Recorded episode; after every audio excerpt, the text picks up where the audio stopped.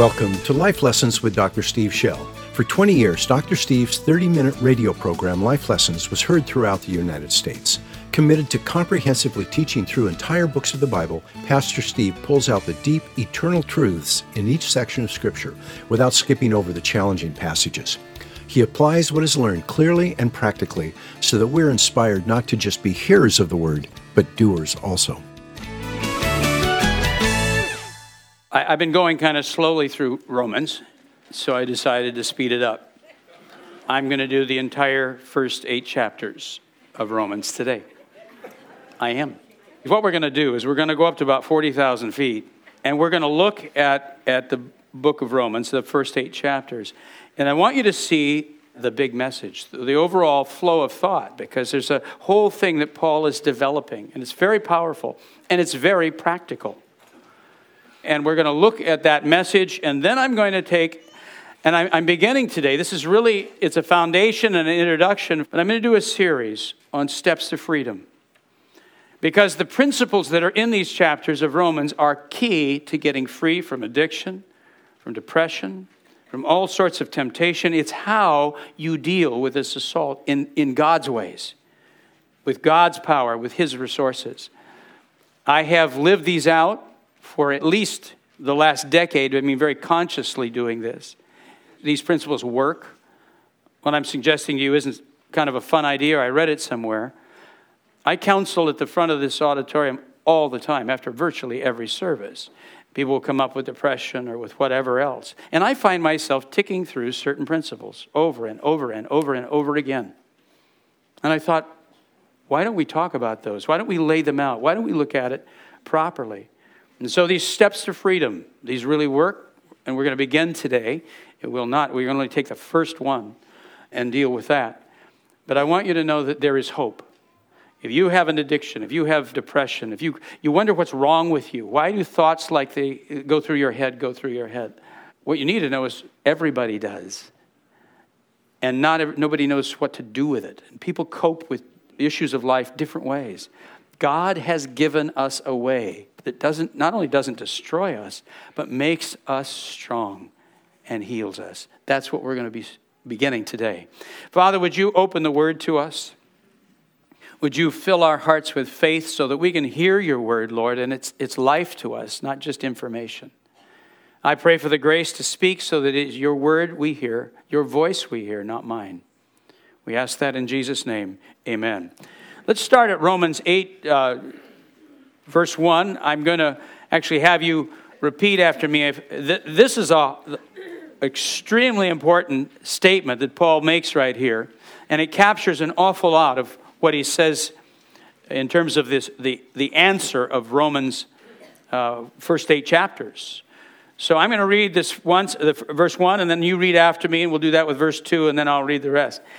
All right, therefore there is now no condemnation for those who are in Christ Jesus. Now you say that. Therefore there is now no condemnation for those who are in Christ Jesus. For the law of the Spirit of life in Christ Jesus has set you free from the law of sin and of death. You and the law of the Spirit of life in Christ Jesus has set you free from the law of sin and of death. For what the law could not do, weak as it was through the flesh, God did, sending His own Son in the likeness of sinful flesh, and as an offering for sin, He condemned sin in the flesh, so that the requirement of the law might be fulfilled in us, who do not walk according to the flesh, but according to the Spirit. There it is. Now let's try to understand what he really meant. What's the message of Romans one through eight? As we read through Paul's careful arguments and explanations in these chapters, it's easy to lose sight of the great truths he's explaining to us and the good news of how it all applies to our lives. We can get lost in theology and miss his main points and how they fit together. In the first half of his letter, he not only explains God's plan to rescue sinful people, but he also explains God's plan to transform forgiven sinners into sons and daughters with hearts as pure and holy as his. In other words, God hasn't just forgiven our sins. He has also set us free from our sins so that we can live fruitful lives. Is that good news or what? None of us want to be just forgiven. We need to be set free. Free from the control of our flesh and the devil. He didn't just command us to be holy and then leave us on our own, but he provided the power we need for that to happen. Yet the process isn't automatic. It doesn't happen without us playing our part. And that's what Paul's trying to teach.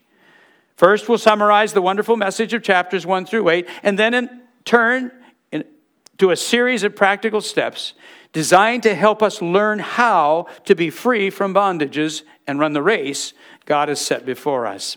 All right, now, obviously, I'm not going to have you read uh, eight chapters. So let's just summarize them. First three chapters of Romans, Paul is laying out the problem. He's explaining how bad off humans are. Romans chapter one, he talks about people who don't have a Bible. They didn't, who, who've, who've lived their lives not knowing the Word of God. And he says they need to be saved because they've worshiped the creation, not the creature. Pardon me.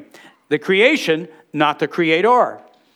And they have violated their consciences. They're guilty. They've sinned knowingly against those two things. They didn't worship the creator, and they violated their consciences. Romans chapter two, Paul talks about people who do have a Bible. In that case, it was the Jews, but he would say the same thing to church-going Christians. People with a Bible need to be saved too. They know right from wrong, but hypocritically sin anyway. In Romans chapter three, he really brings it together, and he says everybody needs to be saved. In fact, by God's standard, we are worse off than we realize. he, he says, there is none righteous, no, not one. And then he says stuff like, we have the we have the venom of snakes underneath our tongues. Ooh, what a thought. But he's showing us from God's perspective, how do we use our speech? Well, we hurt people and lie and deceive and cut people down all the time. He says, from God's perspective, you have no idea how bad your speech about people is. He says, and he just goes on and on. So he's just showing us, if you think that you don't need a Savior from God, you have no idea how bad off you are. Now, the second section of this of this these, this portion of Romans, he answers this. He gives the solution. Romans chapter four, he says, there is only one way to be saved. And now look at this. There has only been one way since the beginning of the human race. There has never been more than one way to be saved. Ever. From Abraham or us today, there has only been one way. What is that? It's the righteousness that God gives to those who have faith. Whether it be Enoch, Noah, or Peter. Romans five. Here is what God had to do so he could justly judge sin and yet still forgive people and give them this righteousness. With all this sin, how can he can't just ignore it. Something had to happen with all of this mess of our sin, and he tells us how he took care of that through sending his son to die for us, pay the price, so that he could justly punish him and therefore give to us the gift of righteousness. How is it he can just suddenly put over our lives righteousness when we have been so sinful? Romans chapter five. Romans, now he turns and he begins to say, given this, here's the problem, here's the solution. How does God change our lives? How does he come in and transform us? Because he doesn't just want to forgive us.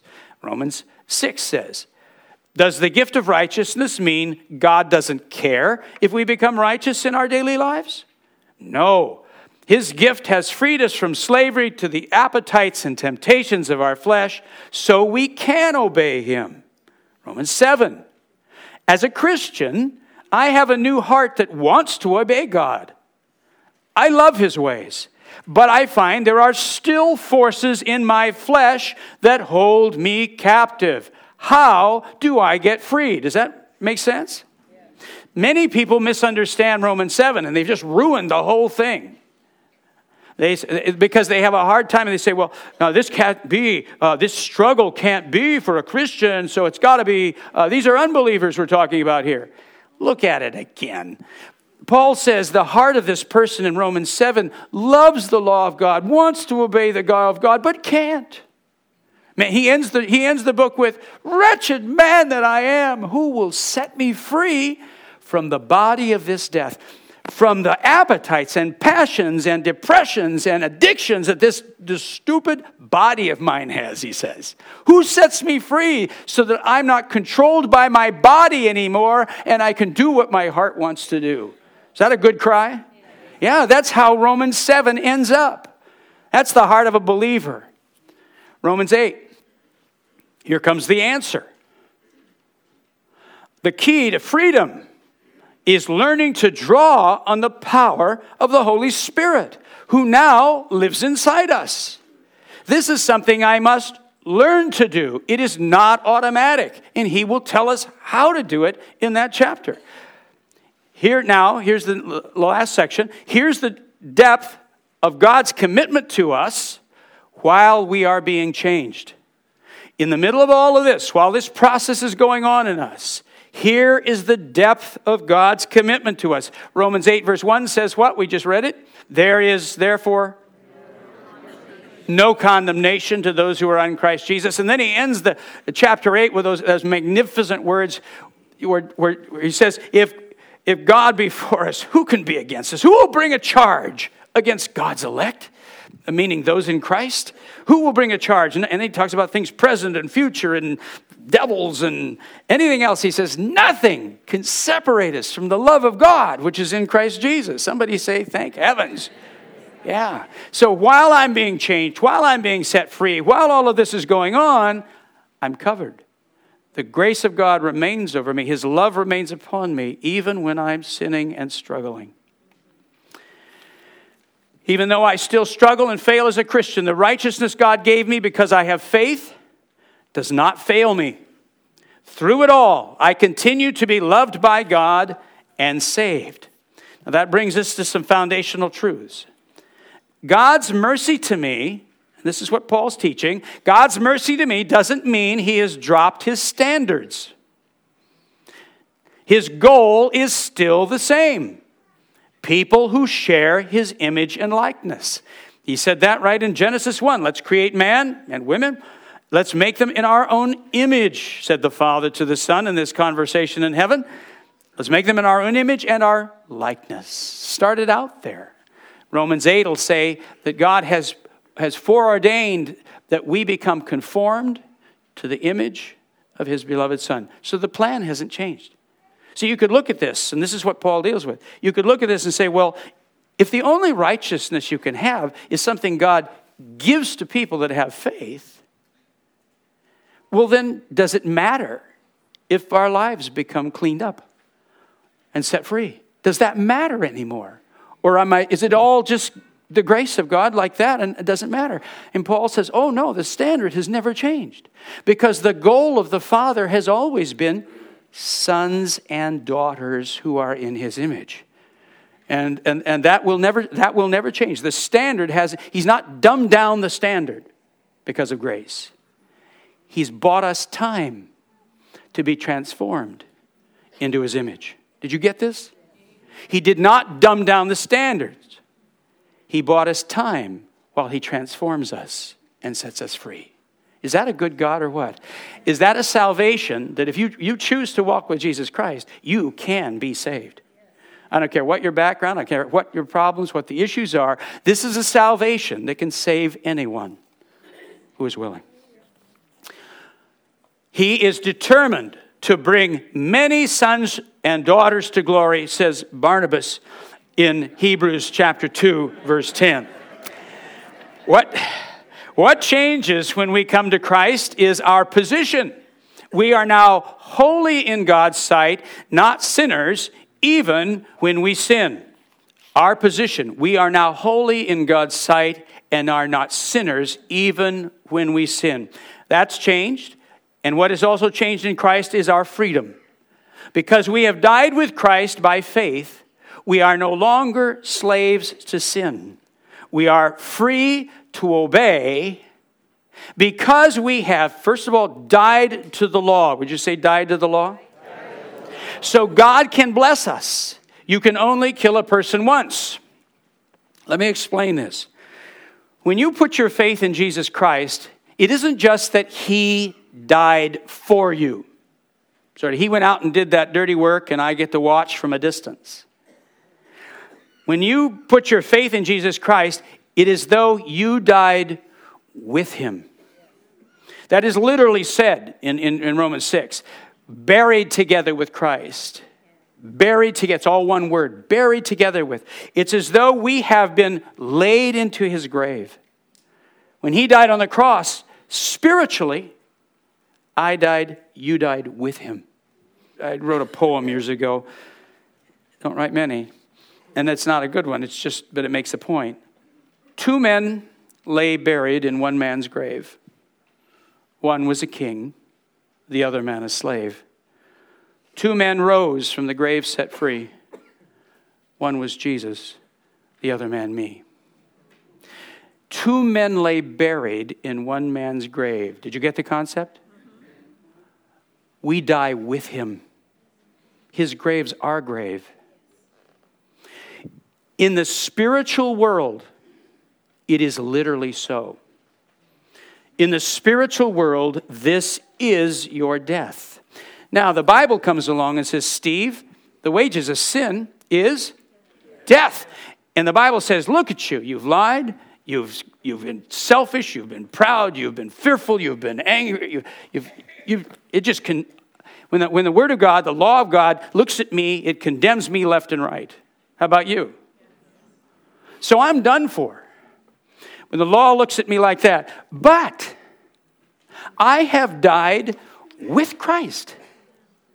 So I have been executed for my sin. Literally, what the Bible pictures is that you and I, this is you, you have been on a diet. This is you. This is Christ. It literally says that you are placed in him. So as he was crucified on the cross, you were crucified with him. As he was buried in the, in the tomb, you were buried with him. And as he rose from the dead, you rose with him. You get it? This, in the spiritual world, has already been accomplished. It's a done deal. So the Bible comes along, it says to me, you are, you're condemned. You fail here, you fail here, you fail here, and the wages of sin is death. And I don't say it, the Lord says it for me. He's died with me. He's already died. In other words, the Bible, the, the laws of the Bible, now hang on, have nothing more to say to me in terms of judging me. They are my instruction manual. They teach me. They are they're they're they're they're precious to me. But they have nothing to say to me in judgment. You say, that's scary. Do you mean you're just cut loose? This is why people got so nervous about Paul. This is why they've been running around saying, "Well, are you saying we can just sin on?" And what Paul's answer is, "No, the heart's changed." This isn't for rebels. This is for, for people who have repented and believed in Christ. This, this, it's for a different, it's a whole other heart. We have died to the law. We have, second of all, died to sin. There's the key. Say, died to sin. Died to sin. We have died to sin, and by that we don't we mean that rebellious, independent spirit that we inherited from Adam and Eve. Every human born in this planet has that. You aren't born with sin. You're born, you're just a little baby. You haven't done anything, but you're born with the human spirit, which tends to be rebellious and independent. Don't tell me no. Mine. I mean, you. We didn't have to teach you that. It's just in us, isn't it? It's in all of us. And so it will go on that we, because of that, walk away from God, do things our own way, try to do what we think is right in our own eyes, and create havoc.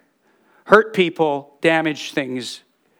And we have sin. For our own sin, we die. We come under judgment. But you and I, when we have come to Christ, have died to sin. We have repented. We have said, I am tired of being independent. I am tired of being rebellious. I know who God is. He's a loving, good, pure, holy Father, and I choose to surrender to him now, not run away from him. I am not a rebel. I am a, I am a son or a daughter who wants to obey him. I love him.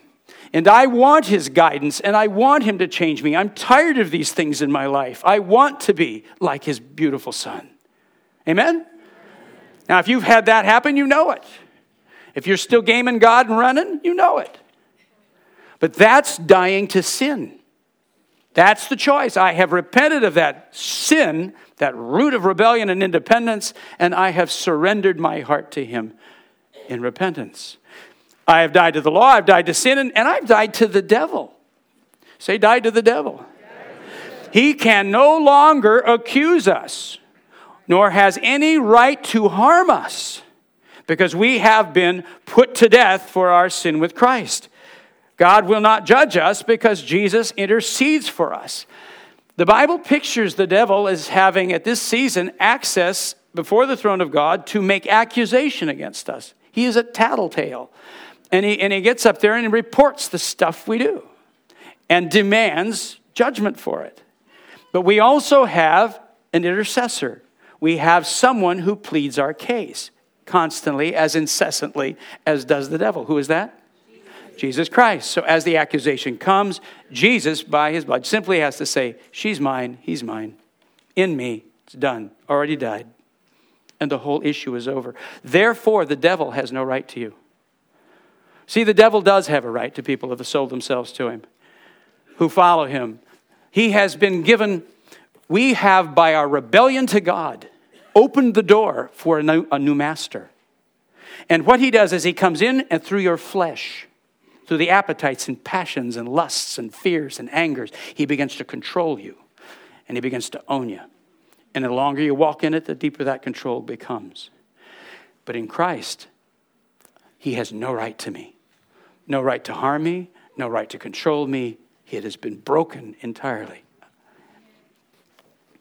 And thirdly, or fourthly, we can now choose. Now notice the language here is a little different than the others. We've died to the law, we've died to sin, we've died to the devil, but now it is we can choose to die to the flesh. Would you say, I, I can choose to die to the flesh? Because we have constant access to a far greater power. So our spirit now can rule our body rather than vice versa.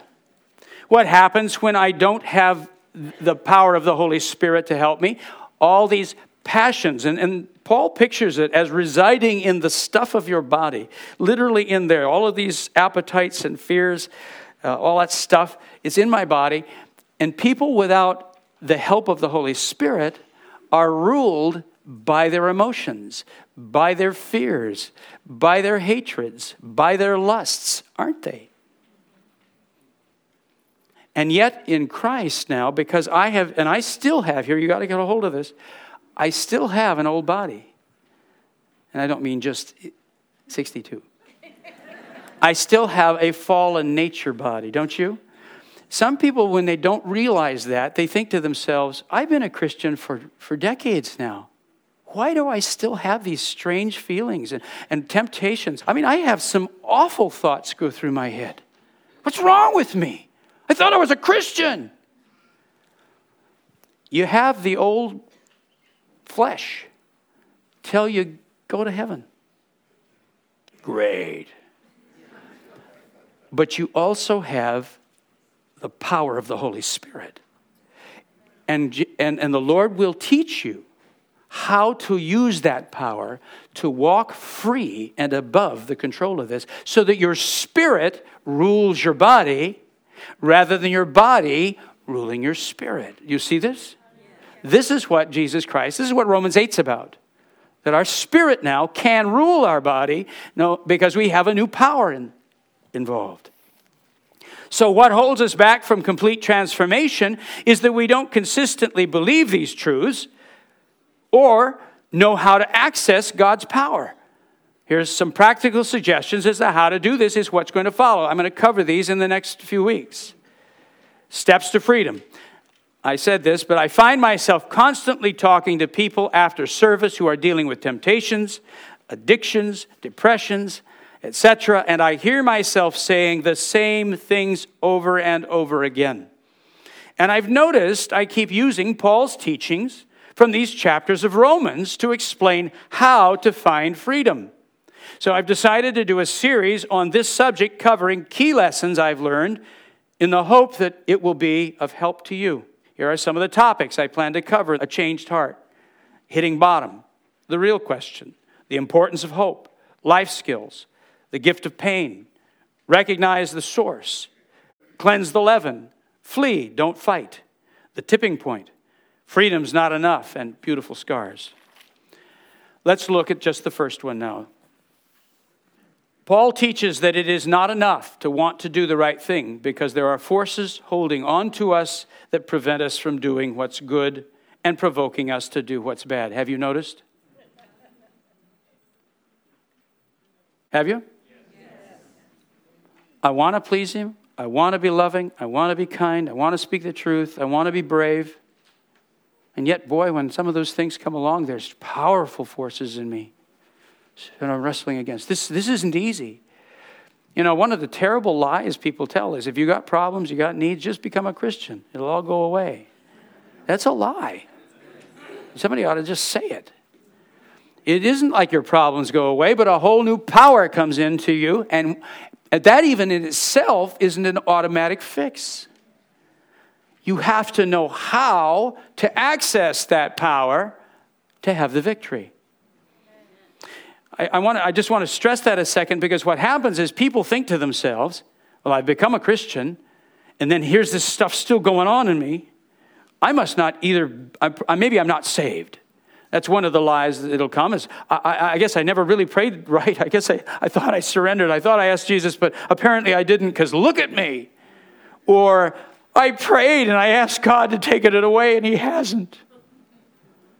Like he's up there going, no way I'm going to take alcoholism out of your life. Live with it.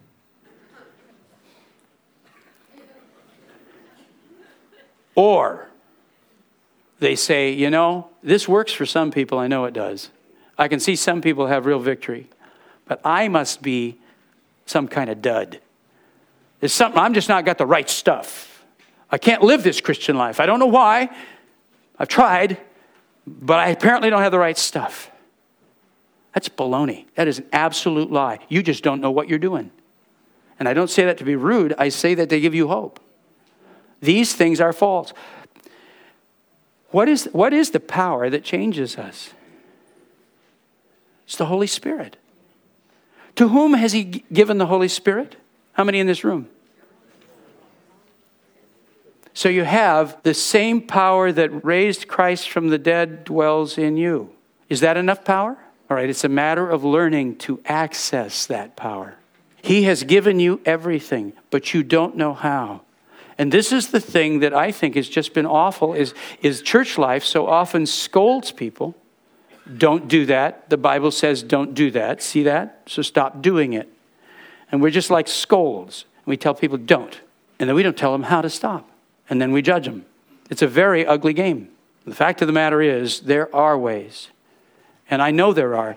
I have watched it now for decades. I work with people who have profound depression. I have I've had people who have uh, been so depressed that I never knew from week to week whether I was going to get the phone call that they've killed themselves. I have watched people with obsessive compulsive disorder where they're clawing themselves and washing their fingerprints off and just just just at awful things of bondage come out and live free, and live above it, and live victoriously, and live fruitful, peaceful lives. Do you understand? I'm not saying, well, I think this might work, and I read it in a book somewhere. I've battle-tested this thing for years, and I got people I could just point to and say, see, it works. Because the Word of God is true. We got to take this seriously. This isn't a bunch of religious baloney. This is real realities, but you got to know how to lay hold of it. And it begins here. And this isn't simply me tacking on like, oh yeah, we knew he was going to say something about this. I'm going to tell you, this step one, a changed heart, is absolutely where it has to begin. He teaches that it's not enough to want to do the right thing because there's forces holding on to us that prevent us from doing what's good and provoke us from doing to do what provoke us to do what's bad. We desperately need God's help to be free, but to receive this help, we must first come back to Him by submitting our will to Him and receiving His mercy. Those two things are vital.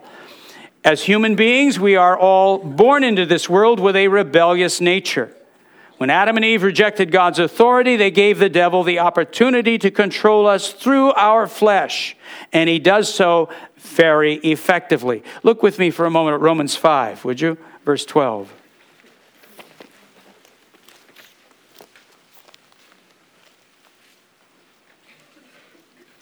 Paul says, therefore, just as through one man, and he's talking about Adam, sin entered into the world, and death through sin, and so death spread to all men because all sinned. We all got that rebellious spirit from Adam, and then we did our own sins, which brought death to us. Then let your eye go down to verse eighteen. So then, as through one transgression, picking the fruit in the Garden of Eden, there resulted condemnation to all men. We all got this disease. Even so, through one act of righteousness, Christ on the cross, there resulted justification of life to all men. All right, one act of Adam diseased us all. One act of Christ saved us all if we will lay hold of him. Verse nineteen, for as through the one man's disobedience many were made sinners, even so through obedience of the one, Jesus, the many will be made righteous. Now look at Ephesians two, one more place. Ephesians two. Listen to how Paul describes our situation. And he's talking to Christians and he's saying, let's look at your former life before you became Christians. And he says, and you were dead in your trespasses and sins, con- condemned and judged and on your way to punishment, in which you formerly walked according to the course of this world, according to the prince of the power of the air. Who's that? And of the spirit that's now working in the sons of men. You followed what everybody else was doing around you. The devil had a control of you, and you had in you that rebellious spirit of Adam that worked disobedience. And among them, people who didn't know the Lord, we all too formerly lived in the lusts of our flesh, indulging the desires of the flesh and of the mind, and were by nature children of wrath, even as the rest. It is not enough to tell people about behavior modification. It's not enough to give them sort of some helpful hints to live a better life. It isn't enough to just counsel them and help them figure out why they're so weird. Have you noticed you can go to counseling, and, and I'm not against counseling. I think it has a real place. But I'll tell you something, the therapy, the ultimate deliverance will not be through counseling. You can figure out why you're weird, but you can't stop being weird. And the only thing they're really concluding is now, never mind.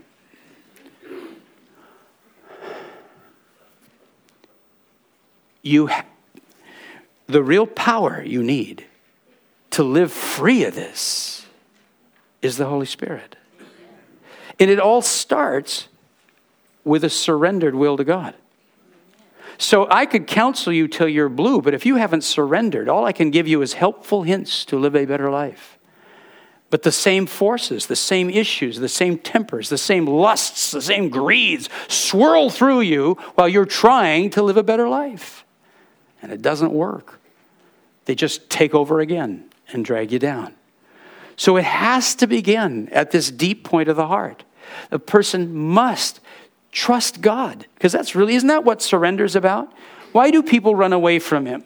Why do people want, are afraid of him? Well, they think he's going to judge them, and he's angry at them and hates them for, in some cases. In some cases, they just plain old want to do what they want to do. They have no idea the damage it's going to cause, that what they're going to suffer from it. And they don't trust him. But when you, when the revelation of the Spirit, whatever it is that opens a person's eyes and they go, wait a minute, what am I running away from him for? Why would I run away from the one who made me, who loves me more than any human on earth will ever love me, whose heart is absolutely pure and has planned my days to serve him? Why would I run away from him? Now, when you finally say, this is stupid, and you put your hand in his, it's called repentance. That's repentance. I am no longer rebellious. I'm no longer independent. I love him. I need him. I want his will in my life. I am now a repentant person. See, repentance has to do with the future, not the past. It isn't about being remorseful over the past. That's, that's sorrow, and you can do what you need to do with that. Repentance is about the future, where I go from here and how I get there. So the first thing that must come into my life if I'm going to have a, if God really changed me, is choose to trust him and submit to him. Second thing that must happen, and let me explain why, is I must believe, passionately cling to Christ's cross and resurrection as a payment and victory over my sin.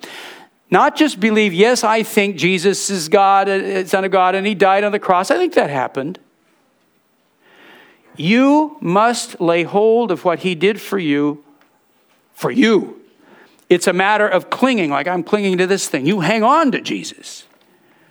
Because when you fail, when you shame yourself, when this stuff swirls through you, when the temptations and the thoughts go purging through your mind, surging through your mind, the condemnation just comes down heavy.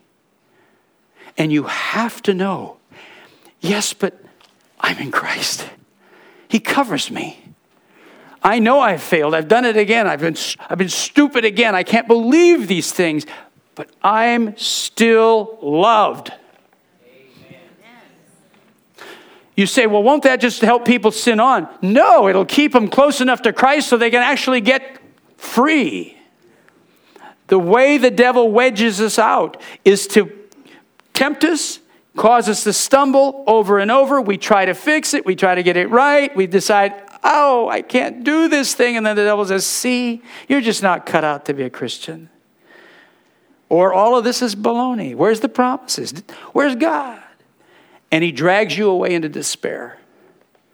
You must, to be free, have that constant confidence. I'm weak and I'm struggling, but Jesus Christ has washed me clean. I continue to stay before God, forgiven and loved, and with the Spirit of the Lord given to me to help me. Do you follow that? I must surrender my will. I can't be running away or gaming him anymore. I got to trust him, and I got to want him and need him. I must know and cling to Christ with all that's in me, that I am washed, I am, I have been placed in him, I am, that what God sees is the goodness of Christ, not me. I've got to stand firm in that, or I'll cave in. And thirdly, I must receive the Holy Spirit. Reconnect to God by welcoming his Spirit to dwell inside me. He is the one who brings the power I need to be free. There is a real presence of the living God who comes and lives inside your body. You become a temple of God. He's in there. That's what Jesus says, rivers of living water. Out of your innermost being, out of your belly, the Spirit of God will dwell inside of you. And now I'm not alone ever again. I have the power I need. I have the counsel, the comfort, the, con- the, the direction. He's here. I just need to learn how to lay hold of him. Amen? Amen. Would you stand with me? What we're going to talk about is how do you do that? And I'm going to talk very practically. Just as, as clearly as I know how to spell it out, I'm going to talk to you about how this process really works. And I want you to have hope. If you've been somebody that's been fighting with things for many, many years, and you've thought, I, I guess I just can't. I don't know what's wrong with me. I want you to know, yes, you can. And I'm not being positive. I'm sure of it. If you'll do what, what the Word of God says. And don't do it alone. You'll do it with others around you. You indeed can be free. And the wonderful thing is, you have no idea how many people need you, How many people need who you are? What God has gifted you? How many lives you'll affect and change on this side of eternity? That's the real issue. That's what the devil's trying to prevent, is you being the woman of God, the man of God you've been called to be. As we close, I want to just ask this.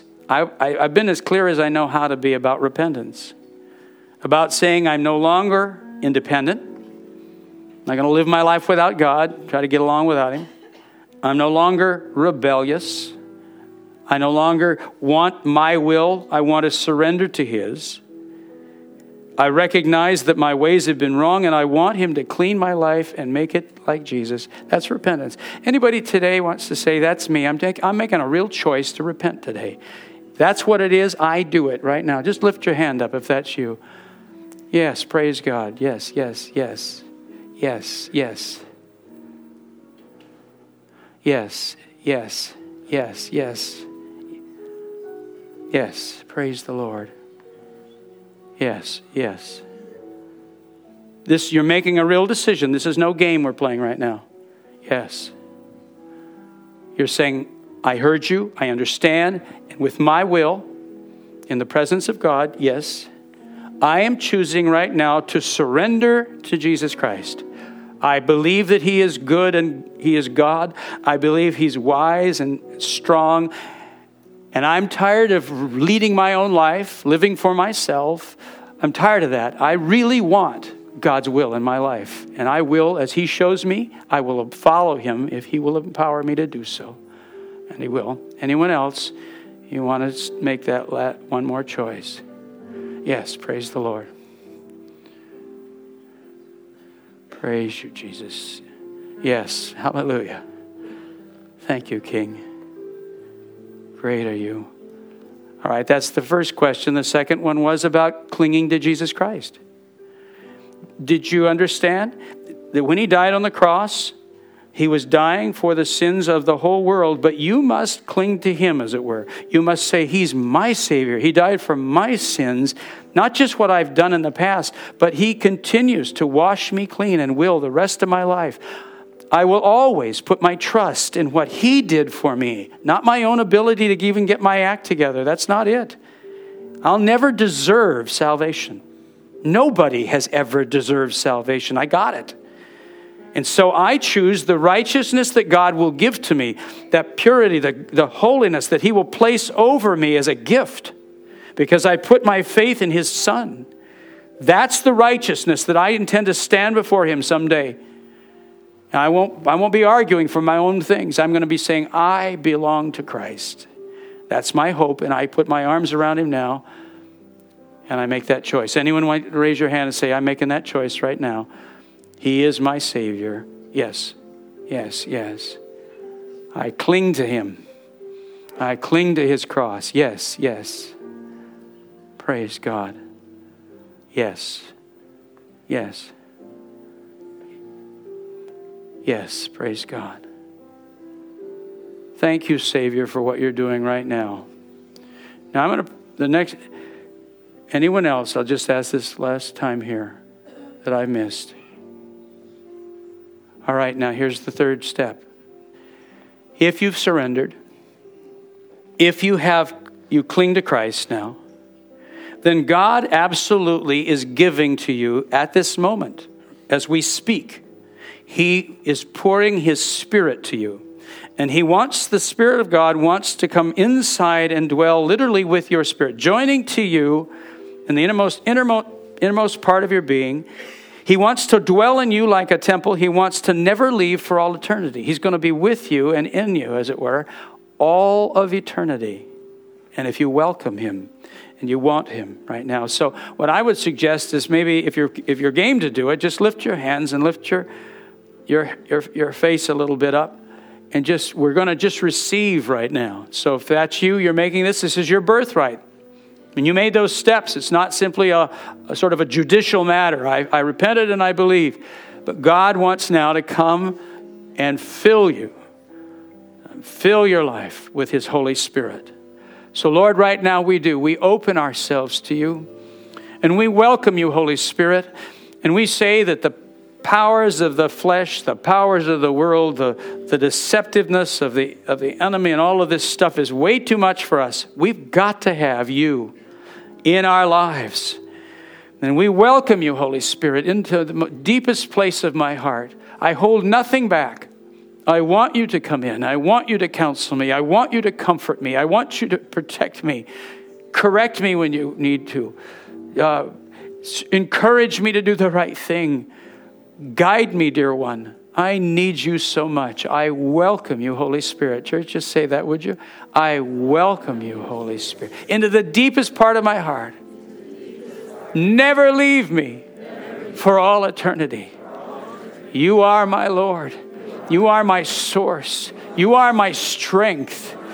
You are the giver of all gifts. To you I come, and to you I will depend all my life. Welcome in, Holy Spirit of God, into my heart. In Jesus' powerful name we pray. Thanks for listening. If you like this podcast, please click the like button, subscribe, and share it with a friend. For more information, just head to our website, life lessons publishing dot com. That's life lessons publishing dot com. There you'll be able to order many of the books Pastor Steve has written.